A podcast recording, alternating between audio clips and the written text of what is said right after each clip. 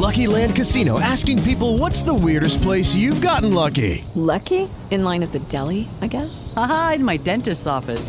More than once, actually. Do I have to say? Yes, you do. In the car before my kids' PTA meeting. Really? Yes. Excuse me, what's the weirdest place you've gotten lucky? I never win and tell. Well, there you have it. You can get lucky anywhere playing at LuckyLandSlots.com. Play for free right now. Are you feeling lucky? No purchase necessary. Void where prohibited by law. 18 plus. Terms and conditions apply. See website for details.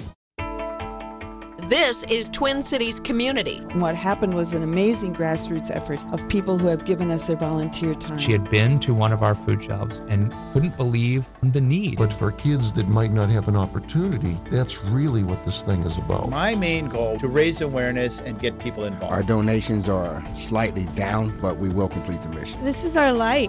This is incredible.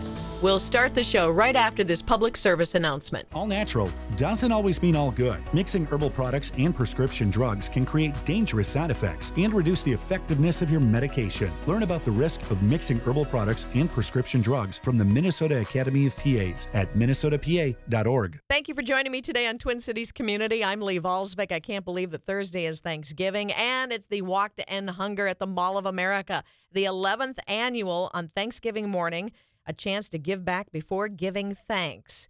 The family friendly 5K walk and annual Thanksgiving tradition help raise awareness of and financial support for 13 area hunger relief organizations this year. And in the studio with me from two of those organizations is Tara Kumar. She's a member service manager for Metro Meals on Wheels, and Kathy Mays, executive director for Loaves and Fishes. Thank you both for being here. Are you ready for Thanksgiving morning? We are ready for the walk and excited. Yeah. Really excited. And it's, what your 11th year? It is our 11th year. Walk to uh, End Hunger. And, and we talk about it every year on this show because uh, this is a tradition for a lot of people. And a lot of moms and grandmas are cooking and they kick everybody out of the house to go walk at the Mall of America. So um, uh, there's a lot of new things too this year. Let's talk about what is going to happen on Thursday morning starting at 7 o'clock at the mall? Well, we're going to gather at 7 uh, in the rotunda. There'll be a couple of speeches, and then the band will lead the walkers out. Um, you get to stop at a lot of different uh, locations and hear from all of the 13 uh, hunger relief organizations. Isn't that cool? It and, is very cool. And both of you represent one of those 13. Um, the mall is decorated. There's great, great window shopping and to get you ready for your holiday spending, too. But th- that day is uh, raising a lot of money for these 13. How much money? Can you talk about the history of the Walk to End Hunger and how much money over the over the years has it brought in? Yes, I believe it's been two and a half million dollars that they've raised um, over the time that the walk has been going. And I believe this year we've got 13 hunger relief organizations, the most ever that we've had participating. So it's really a great way to raise money for a great cause. That is a great cause. Now, you represent. Um, I am with Meals on Wheels. Meals on Wheels and of course loaves and fishes. We talked to you just not too long ago this year. That's right. Yeah here uh, on uh, twin cities community. But let's talk about both of your organizations. First of all terry you're with metro meals on wheels. We all know that what it is. Has it changed throughout the years? Is it different than what it was a long time ago? Well, you know, there's always been a great need um, to provide meals to those who can't prepare them for themselves. Um, every year we serve uh, over a million meals to about um, 7,200 seniors and people living with disabilities in the Twin Cities. Um, you know, I think um, I, the statistic this year is in Minnesota, one in 12 seniors are hungry. So there's a real need out there, and we're doing all that we can to help meet that need. Tell me about how Meals on Wheels works in the in the Twin Cities. I think I was at a Meals on Wheels location one time for Care 11 when they were putting together the Thanksgiving meals and going. I couldn't believe the process of making all these meals, and this goes on every day. Every day, uh, throughout a single year, we have 14,000 volunteers that help us get those meals from the kitchens into uh, people's homes. So Are they the, really, your own kitchens? Uh, we do. Um, that's actually a new piece for Meals on Wheels. We've just recently, in the last year and a half, opened a kitchen that's specifically designed to meet the needs of Meals on Wheels recipients. So uh, meals are leaving that kitchen and going out into people's homes um, providing them the nutrition they need to Absolutely. stay at home. Um, walking on Thursday at the Mall of America helps Meals on Wheels, but you mentioned volunteers, and I know you're always looking. What are the volunteer opportunities with Meals on Wheels? I imagine a driver is one of them. That is probably our biggest need. Yeah. Uh, every day we have um, so many routes going out throughout each neighborhood across the Twin Cities. So we rely um, almost entirely on volunteers to get those meals from the neighborhood sites into people's homes. So that's really our greatest need right now. If people can help out, um, we always encourage it as a family friendly volunteer opportunity. So um, you know, parents or grandparents with their children or with their friends bring along someone because uh, we really need that community support to get it done. Maybe you can give us think about one story of somebody or a couple of people. You don't have to use any names um, that uh, are taking advantage, and um, it really makes a difference in their lives with Meals on Wheels. But before that, um, can you go back and, and tell us how Meals on Wheels started? Uh, in the Twin Cities area, it started in the 70s. It really was, like I said, a grassroots community effort. It was uh, many people, um, mostly through their churches, recognizing a need for others in their congregations who couldn't get out and make their meals. So they were uh, making meals in, you know, the church church basements and completely volunteer effort driving it um, and delivering those meals to um, other congregation members. in especially seniors. And you were talking about the, the, the problems with seniors and hunger. And a lot of these people, maybe they can get out, but maybe they don't have the money for food because they're spending it on medication. That's right. It's uh, people are really having a hard time deciding how to use the limited budgets Yeah. that they have. So sometimes it it has to go to you know housing expenses or medicine uh, or whatnot. Or you know a lot of times seniors in particular they don't feel like they should um, be taking the support. That there's someone else in the community that might need it more.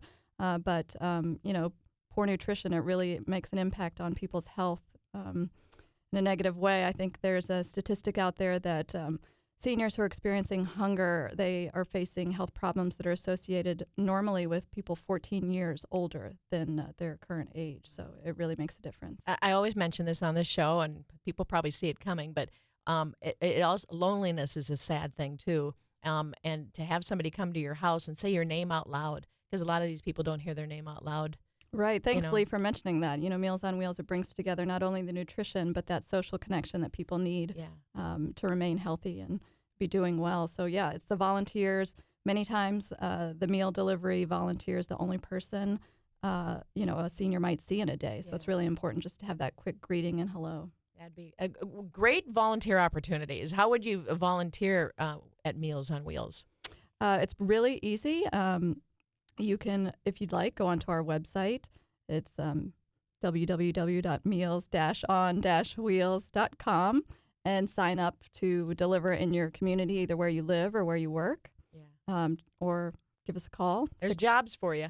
Probably in the kitchen too, right? Then Yes, we do. In our um, kitchen of opportunities, we have uh, needs to help pack, um, you know, some of the homemade desserts or the um, the breads or the rolls that might go along with the meals that are being made in the kitchen.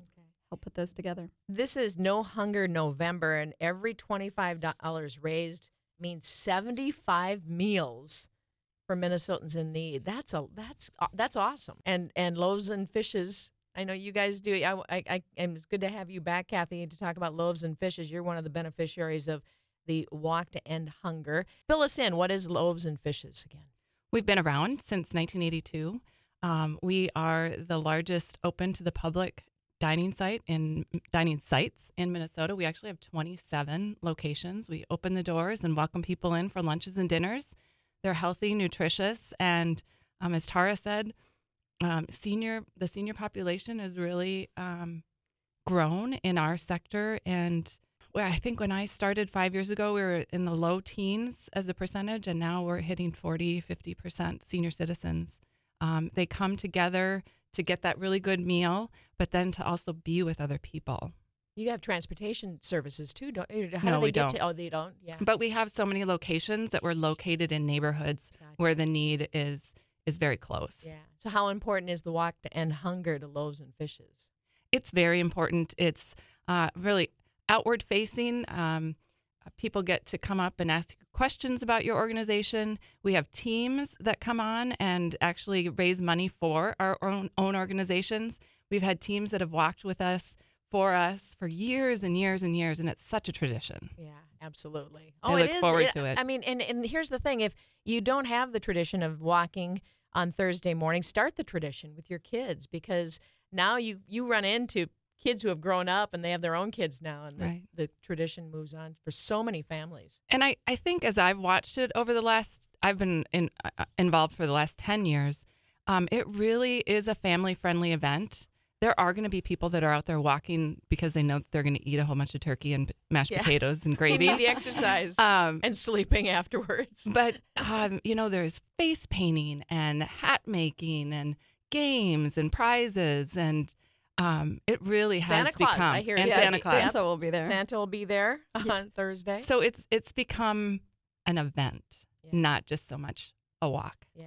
Yeah, as a mom of some young kids, well, they're they're ten and eight now, but we've been doing this, I'd say, for seven years, and it's Great. it's really it- just like Kathy said, it's a super family friendly event. Even if you don't sign up ahead of time, you can register up until nine thirty that morning. So if you decide to come, get out there, you can um, goes till ten o'clock. Um, and it's really great. It's a great way to get uh, the kids' energy out in the morning and have them ready to sit down for Thanksgiving dinner. So, you know, if it's your kids your grandkids, Yeah. it really is a festive event. There's always arts and crafts and, and dance and all kinds of things and like an expanded said. fun zone too this year. There's going to be a little bit more than there has been in the past, so that's kind of fun. Um, I was asking you to put a face on some of the people that this money helps, and and maybe you can each tell us about somebody that benefits or a story that always sticks in your mind about wheels, uh, meals on wheels, and about um, loaves and fishes. Do you have one, Tara?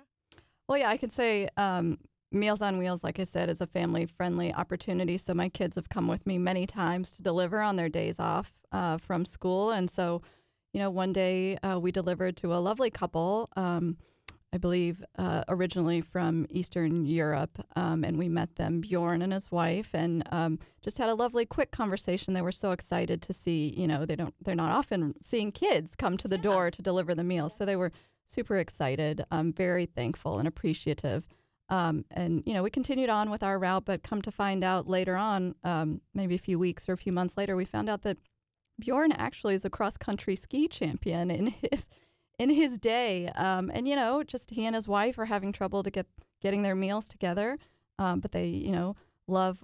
Uh, living in their home, um, so the Meals on Wheels just it's um, something You never know able, who you're going to meet. You never know the stories. Yeah, it's just a little help that people need to to stay in their homes and communities. So That's it really makes a really cool. difference. Yeah. How about loaves and fishes? You see the Um, same people. You must have some friends that come in all the time. We we have a lot of regulars. Yeah. Yes. Um, no, a great story was in a site in Crystal, and um, I grabbed a cup of coffee and I sat down with a woman. I was really excited. We had just harvested um, a whole bunch of spinach, and the chef at that location was using the spinach. And so I sat down with a woman, and and, and I usually just say, you know, so glad you're here. Um, the conversation usually goes, why are you here? And she looked at her plate, and it was this lovely homemade spaghetti and cantaloupe and the spinach salad. And she said, Because I can't put this many colors on the plate by myself. Oh.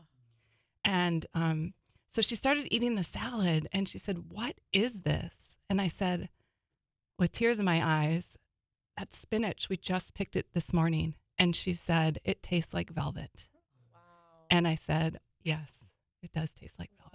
So Isn't that amazing? so you can make you can make a difference with really good healthy food, good company, um, and and also just some accountability that knowing people are still around, Mhm. um, and that if somebody's missing, then that somebody knows. Oh yeah, then, Mhm. yeah, absolutely. Right. There's a connection with everybody. Um, your organizations are two of the thirteen.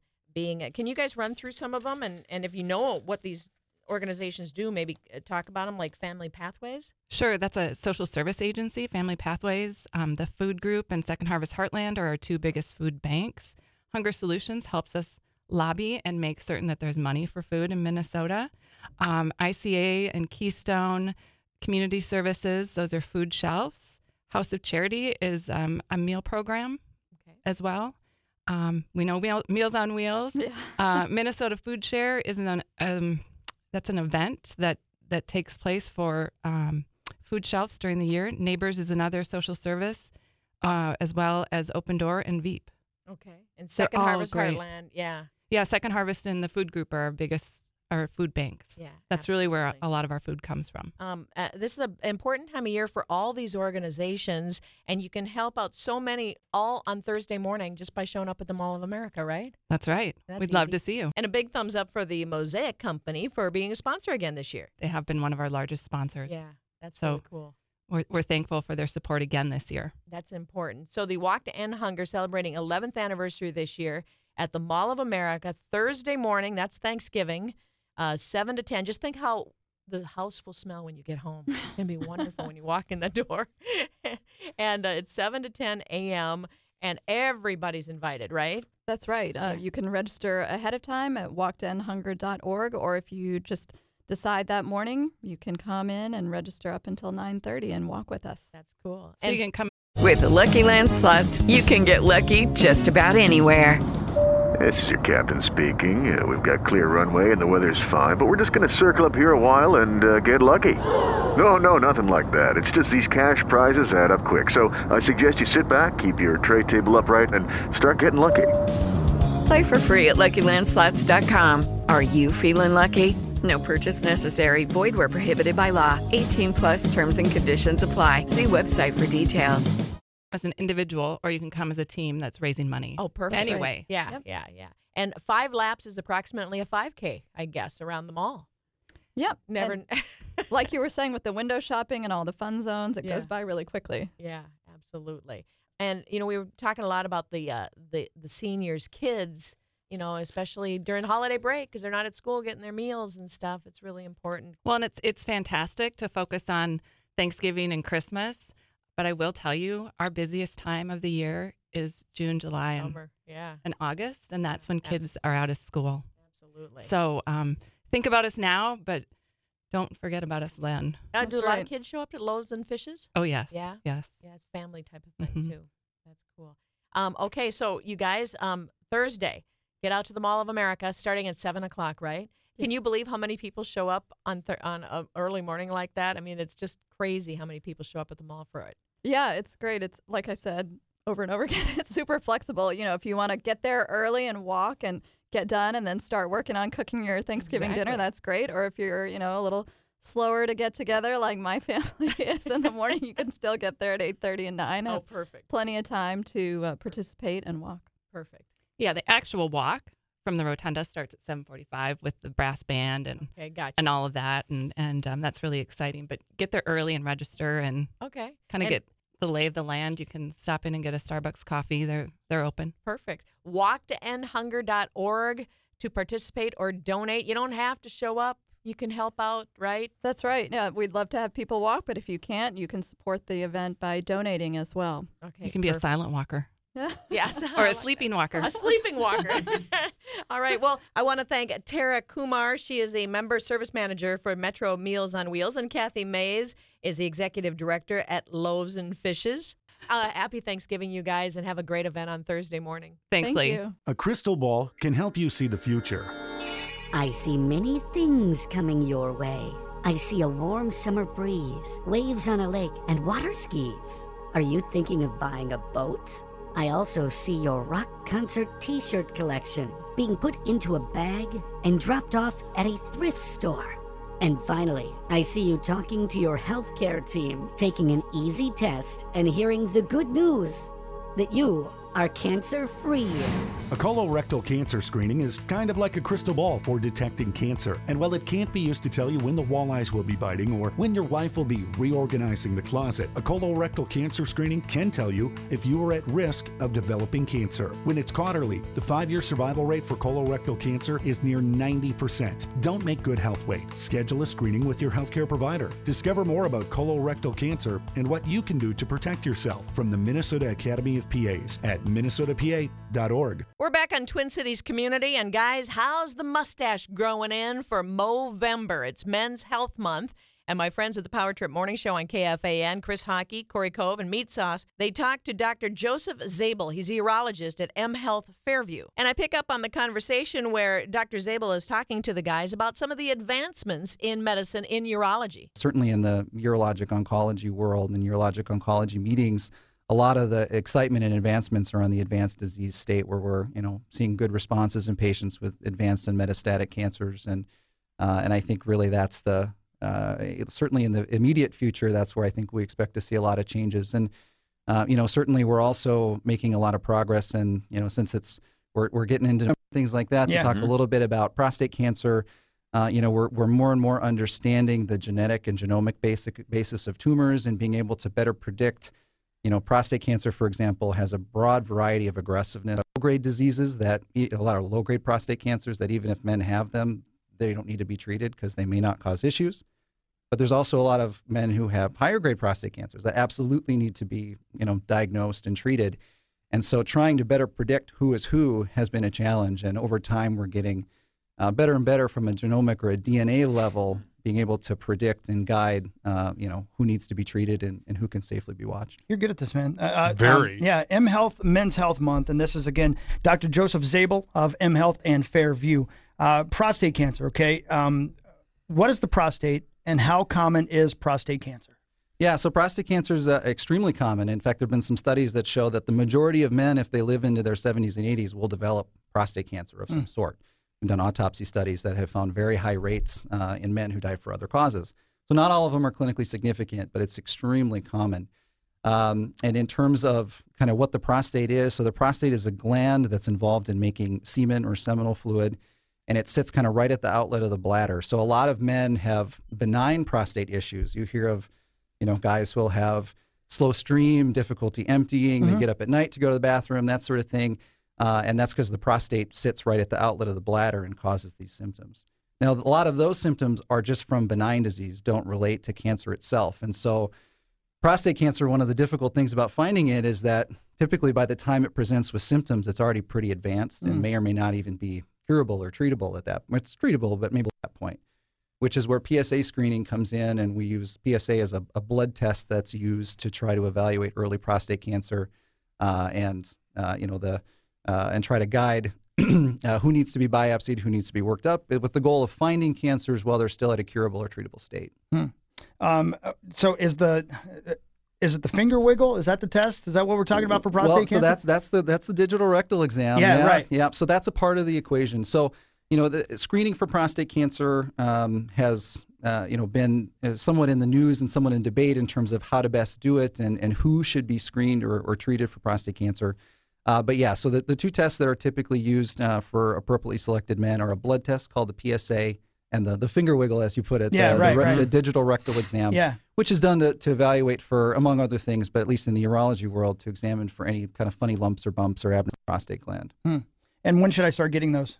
So, so the, the American Urologic Association suggests that guys start talking to their doctors about this between the ages of 55 and, and 69, or 59, 55 to 70 is really the target range for that. However, uh, prostate cancer and, and specifically aggressive prostate cancer is more common in African American men and more common in men whose fathers may have had prostate cancer. So if you have a Hmm. first degree relative with prostate cancer, uh, it's recommended to start and talking to your doctor as early as age 45 or age 50. Can you skip the rectal exam and just do that blood test you were talking about? no, for real. I, Well, so so most prostate cancers are identified just with an elevated PSA or an elevated blood test. Um, you know, it's a it's a common question we Yeah, get. sure. Um, you know, the the reality is the, the short answer is probably, Yeah. but the, the rectal exam it's not as bad as people. Every you, now and you then honestly people- haven't had that? Yeah, you're 47. yeah, he just said 55. Yeah, but I thought it was supposed to be about 40. I mean, I know he just Yeah. said 55, but isn't uh, uh, like my I'm 38 and my doctor the last 2 years has basically said do you want to start? I'm like, well, no.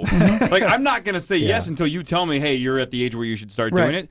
So he's he was telling me that, you know, you're getting closer. It's a common question we get, but yeah, you know, eh, really until you hit about age 55 for prostate specific reasons, Right. it's Okay. probably a little bit less critical. Hmm. Um, but you know, we usually recommend it. It's a it's a useful test, and they look for other things. You know, your your general practitioner when they're doing this, often they'll be testing for small amounts of blood that might be in your stool that Hmm. can point to issues that sort of thing. You know, certainly in the urinary tract, one of the other things as, as urologists we see a lot is is hematuria or blood in the urine.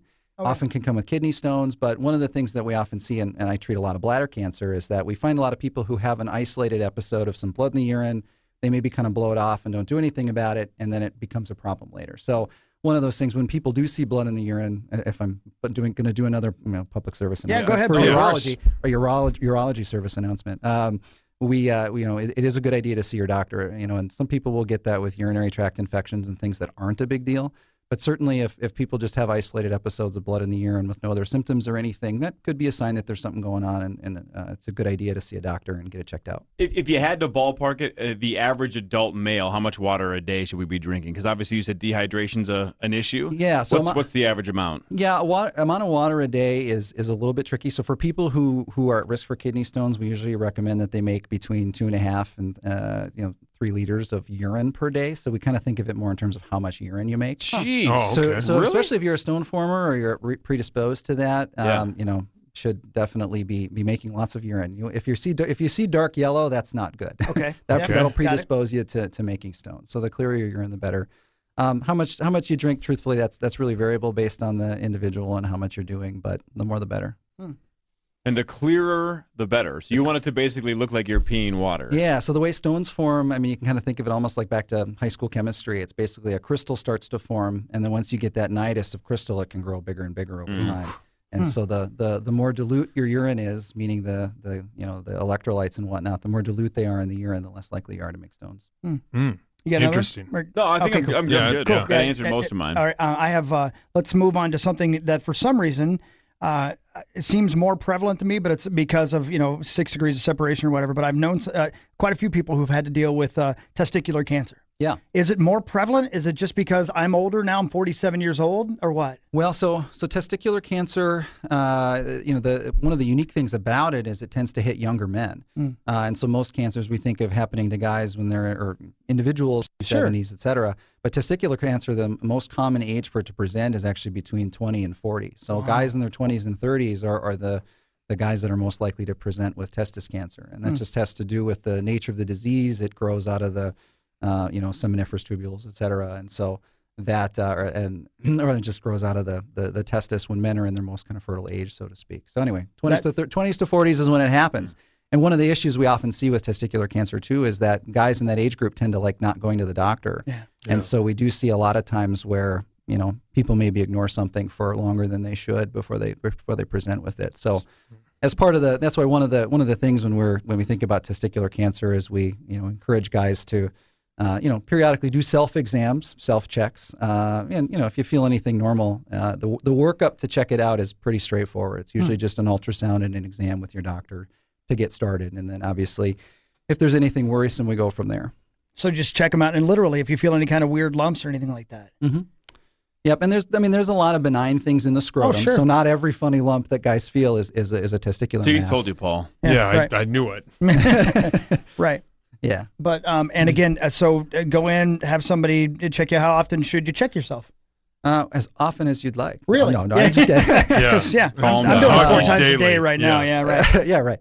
Uh, you know, I think uh, in terms of how often, there's not really any good data to suggest how often self exams are beneficial. And, and actually, when people have done studies, it's questionable how much it really helps diagnose things. Hmm. Uh, but you know, truthfully, to to kind of check things out once or twice a month when you're or you know when you're in the shower is it's a it's a pretty easy thing to do. And and if people are noticing changes, it's a pretty easy thing to work up. And, and it's usually not too difficult for us to to differentiate worrisome from not worrisome with some pretty simple and expensive tests. Hey, you said you went to Yeah. the University of Iowa, though, right? So I went to the University of, so I'm a, I'm a gopher originally. I, Yeah. did, I did undergraduate here. I went to the University of Iowa for medical school. And that- then I came back here for my residency. Yeah. So I did my, I did a lot of my training here at the U.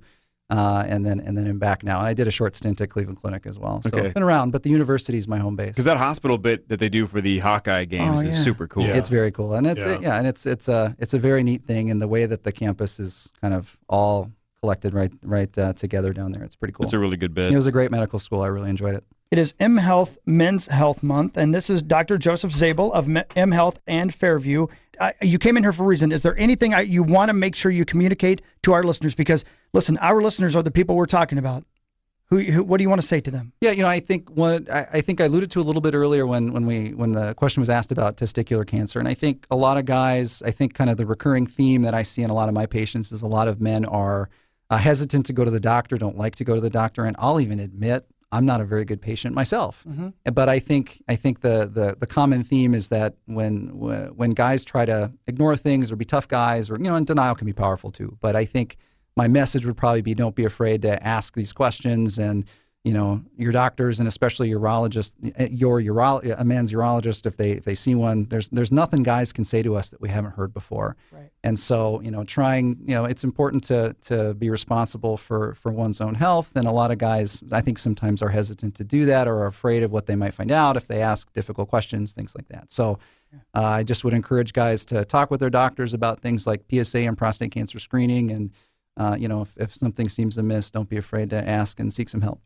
Uh, I, I have to admit, I don't have a doctor. I, I don't have a, a family doctor that I see. I, I, I I'm that guy you're talking about. I'd rather. I'm just afraid of knowing. I think you know. Yeah. But uh, I'm 47. It's time I I had a family practitioner that saw just me. Well, and most things, you know, and, and most things, even in you know, the, the cancers that I treat and things like that, most of the stuff, if we if we find it at the earliest signs, we catch the stuff early, it's Mhm. treatable, and it tends to not be that big of a deal. It's when Right. it's when we miss stuff until it's later in the process that we have more to do. So Doctor, you're the best ever. Yeah, thank you. Thank you. you very you. much, man. I appreciate Yeah. it very much. Good to talk to you. He's Dr. Joseph Zabell, urologist at M Health Fairview. Of course, it's Movember. And as I said earlier, how's your mustache growing in? And thanks to the Power Trip Morning Show, Chris Hawkey, Cory Cove, and Meat Sauce for joining us on Twin Cities Community. Thank you for listening to Twin Cities Community. To discover more about our public affairs programming and to find the community calendar, go to our website and type in the keyword PSA.